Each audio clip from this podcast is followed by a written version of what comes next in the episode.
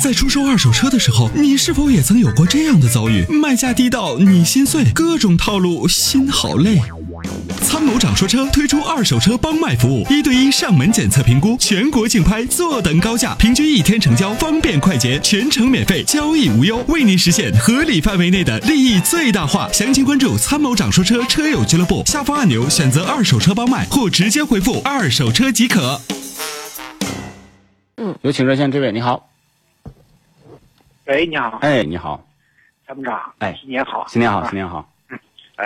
我想咨询一下，就是在那个飞度和威驰1.6的那个两款车之间，哪一款性价比更高一些？飞度最近的机油增多的事儿也也有了，啊，也有了，啊，也有啊一那个一点五排量的。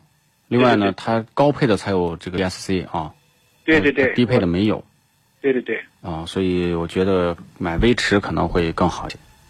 哦，好的好的，就是家用，一般家用，哦，我知道，就是可能从颜值、从空间，呃，飞度更好一点。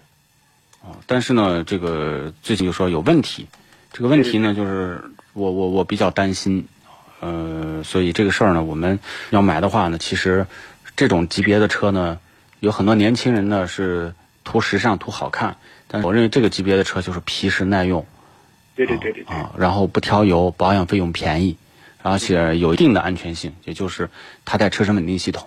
前几天下雪，你看没有车身稳定系统的车真的是，真的是滑的特别厉害。有车身稳定系统的车呢，真的在关键的时候还是能够给你有很大的一些这个帮助的。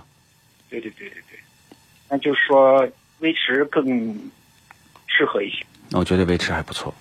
好的好的，谢谢。哎，没事儿。好，还有问题吗好？再见没了没了，再见。哎，好，再见，拜拜。好，再见。